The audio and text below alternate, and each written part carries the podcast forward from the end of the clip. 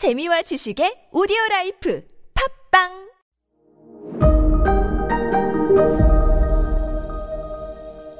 네, 여러분 안녕하십니까. 역사 스토리텔러 썬킴 인사드리겠습니다.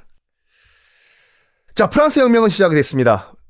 이 프랑스 시민들이 바스티유 감옥을 습격을 하고 그리고 또 프랑스 인권 선언을 했습니다.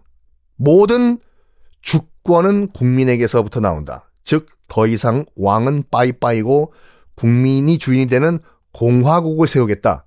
이 말인데, 여기 단점이 하나 있어요. 모든 인간은 다 자유를 누릴 권리가 있다잖아요. men, M-E-N 이라고 표기가 있어요. 여기서 인간은 남자만 뜻했어요. 당시에. 쟤한테 뭐라지 그러지 마세요. 당시 프랑스 사람들이 그렇게 만든 거라니까요. 여자는 인간에 포함이 안 됐어요. 와우. 야우. 이게 프랑스 인권선언의 오점이 아니라 이건 맹점도 아니라 이건 뭐라고 해야 되나. 여자가 포함이 안 돼서 여자는 인간이 아니었어요. 주권을 가질 수 있는. 그 당연히 여성들도 들고 일어났겠죠. 여성들도 똑같은 남자와 똑같은 권리를 달라라고 들고 일어난 거예요. 그중에 이제 여성 인권 운동가였던 올랭프 드 구즈라는 여인도 있었거든요. 올랭프 검색하실 때 올랭프 드 구즈라는 여인이 여성도 자유를 누릴 권리가 있다. 우리에게도 인권을 보장해달라. 라고 운동을 벌입니다. 거의 프랑스 최초, 유럽 최초의 여성 인권 운동이었는데 어떻게 됐을까요? 올랭프 드 구즈? 남자들한테 체포돼가지고 단두대에서 목이 날아가 버려요. 진짜로. 프랑스 혁명. 쭉 제가 설명드릴 건데 앞으로도 프랑스 혁명이라는 것이 우리가 굳이 박수를 칠 그런 일은 아니었어요. 솔직히요. 어쨌든 간에 지금 상황이 이렇게 돌아가다 보니까 루이 16세 이 뭐야. 지금 내 백성들이 반란 일으켰네. 반란이 아니라 뭐야 이거 나라를 뒤집어 접수를 해버렸네. 나는 왕인데 이제 나는 핫바지가 됐네. 어쩌지? 무슨 뭐지? 주권이 국민에게 있어. 그럼 난 뭐야?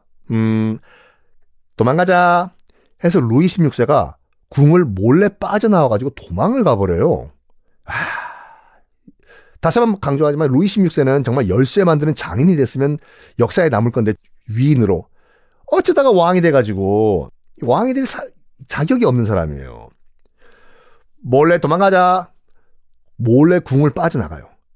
편지 한 통 딱 남겨놓고 그 편지 내용은 이거였어요. 우리 국민들이 헛된 짓을 하고 있다. 아직까지 정신을 못 차려요. 루이 16세. 도망이라도 좀 제대로 가지. 도망치다가 시민군한테 잡힙니다. 잡혀서 다시 파리로 끌려와요. 나 잡혔네. 또 끌려가네. 파리로 다시 끌려오는 루이 16세를 바라보는 프랑스 시민들의 눈은 어떤 눈이었나. 더 이상 존경할 만한 인물이 아니었던 거예요. 그래서 왕이 이제 끌려와가지고, 아직까지는 왕이에요. 아직까지는 왕. 다시 끌려가는데 시민군들 왕을 보고도 모자를 안 벗어요. 왕이 앞에, 왕이건 뭐시건 귀족이 나타나면 존경의 뜻으로 모자 벗고 고개 숙여야 되거든요. 모자 안 벗어요, 시민군들. 노려봐요. 루이 16세를. 모자 안 벗고. 그리고 시민군들 메고 있던 총을, 당시 장례식을 할 때는 총을 거꾸로 맸거든요. 총을 거꾸로 메고 모자를 쓰고 있어요, 시민군들. 그 말은 뭐냐, 장례식을 뜻하는 거 아니에요. 이미 죽일 생각을 하고 있었어요, 루이 16세. 너 죽는다. 우리 손에.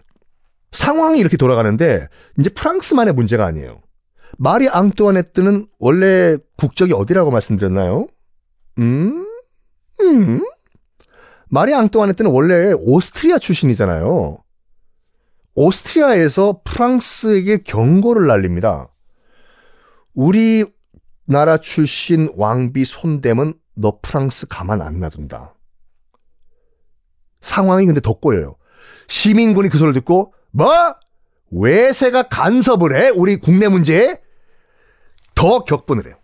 이거 안 되겠네. 오스트리아 출신 공주를 왕비로 앉혀놨더니 뭐 어떡해? 자, 이런 가운데 그 국민회의 안에서도 파가 두 파로 나뉘어요. 어떤 파가 있냐면 혁명은 하긴 해야 되는데 야야야 그냥 왕은 놔두고 루이 16세 왕은 놔두고 밑에 내각을 만든 입헌군주제. 그러니까 지금 딱 영국이죠. 영국이랑 일본 왕 있잖아요. 영국도 엘리자베스 2세 할매 있고 이렇게 왕은 그냥 형식적으로 국가 원수로 놔두고 실제 통치는 내각이 하는 의원 내각제, 입헌군주제 하자! 라는 파가 있고 뭔 소리 하는 거야! 왕 쫓아내고 우리 국민이 통치하자! 대통령 만들어가지고! 라고 하는 파. 두 파로 나뉘어요. 자, 요거는 뭐 외워두시면 좋으니까 외워두세요. 왕 놔두고 왕 왜 죽이냐. 그냥 의원 내각제 하자. 라는 파를 지롱드파라고 해요. 왜? 그렇게 주장하는 사람들 중에 지롱드주라는 주, 지역 출신들이 많았기 때문에 그냥 지롱드파예요. 지롱? 지롱이 아니고 지롱드파. 왕 쫓아내고 공화국 만들자. 강경파죠. 강경파는 자코뱅파예요. 와, 이름 웃긴다. 자코뱅파. 왜 자코뱅이냐? 파리 시내에 당시에 그 자코뱅이라는 수도원이 있었는데 그 수도원을 이제 본부로 썼던 그 파예요. 그래서 그 수도원 이름을 따가지고 이제 자코뱅파인데, 자, 온건파는 지롱드, 강경파는 자코뱅. 요렇게 외우드시면 나중에 여러분 시험, 그럴 일은 없겠지만 세계사 시험 보실 때 좋아요. 근데 그 우리가 우파, 좌파 얘기하잖아요. 우익, 좌익 얘기한 것이 요때 나온 거거든요. 당시 이제 국민회의를 할 때 그 온건파인 지롱드파가 오른쪽에 앉았어요. 그리고 강경파인 자코뱅파가 왼쪽에 앉았거든요. 그래서 지금도 약간 보수를 우파, 우익이라고 하고 강경파, 진보를 좌익, 좌파라고 하는 것이 요때 나온 거예요.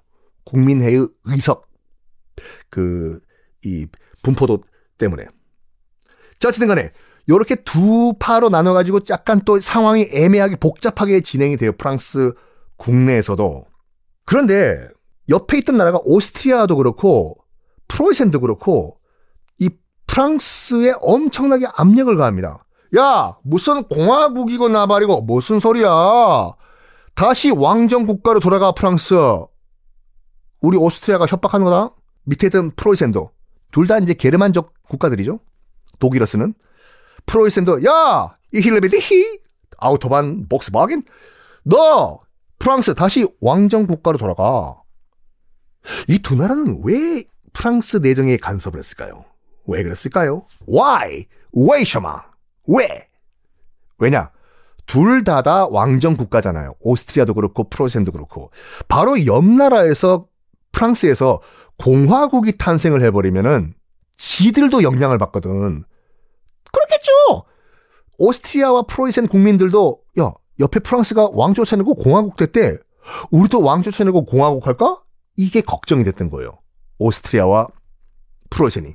그래서 프랑스한테 압력을 넣은 거예요. 무슨 헛소리야. 공화국 같은 소리하고 앉아있네. 다시 왕정국가 하란 말이야. 안 그러면 콱 그냥 전쟁한다. 이렇게 협박을 넣습니다. 여기에 자코뱅파가 격분을 한 거예요. 왕 쫓아내고 공화국 만드는 자는 국민회의의 의석의 왼쪽에 앉았던 좌파, 좌익, 자코뱅파가 격분을 해요. 당시 자코뱅이 좀 더 의원, 머릿수가 많았기 때문에 좀 발언권이 셌던 상태였거든요. 자코뱅이 뭘 했냐? 오스트리아에 선전포고를 해요. 먼저. 야! 한판 붙자. 덤벼. 들어와. 선전포고를 해버려요. 오, 와. 전쟁이 벌어집니다. 여기에 프로이센도 전쟁에 참가를 해요. 또 전쟁, 또! 이때 정말 유럽 개판이었다니까요. 프랑스는 지금 뭐 왕이 쫓겨나네 만에 로이 16세와 마리 앙뚜아네트는 궁에 갇혀가지고 덜덜덜덜 떨고 있죠. 국민회의는 또 좌파 우파로 나뉘어가지고 저거들끼리 치고받고 앉아있죠. 오스트리아와 또 프로이센은 또 전쟁까지 하고 있죠. 프랑스랑. 이런 상황에서 프랑스 군이 전쟁이라도 좀 잘하지 점점 밀려요. 일단 머릿수가 2대1이잖아요. 프랑스 이쪽 1, 오스트리아 프로이센 2대1. 그것뿐만 아니라 군대가 완전 당나라 군대였다니까요. 프랑스가. 나라가 개판인데 군이 제대로 지휘가 되겠습니까, 여러분? 어떻게 당나라 군대였는지는 다음 시간에 공개하겠습니다.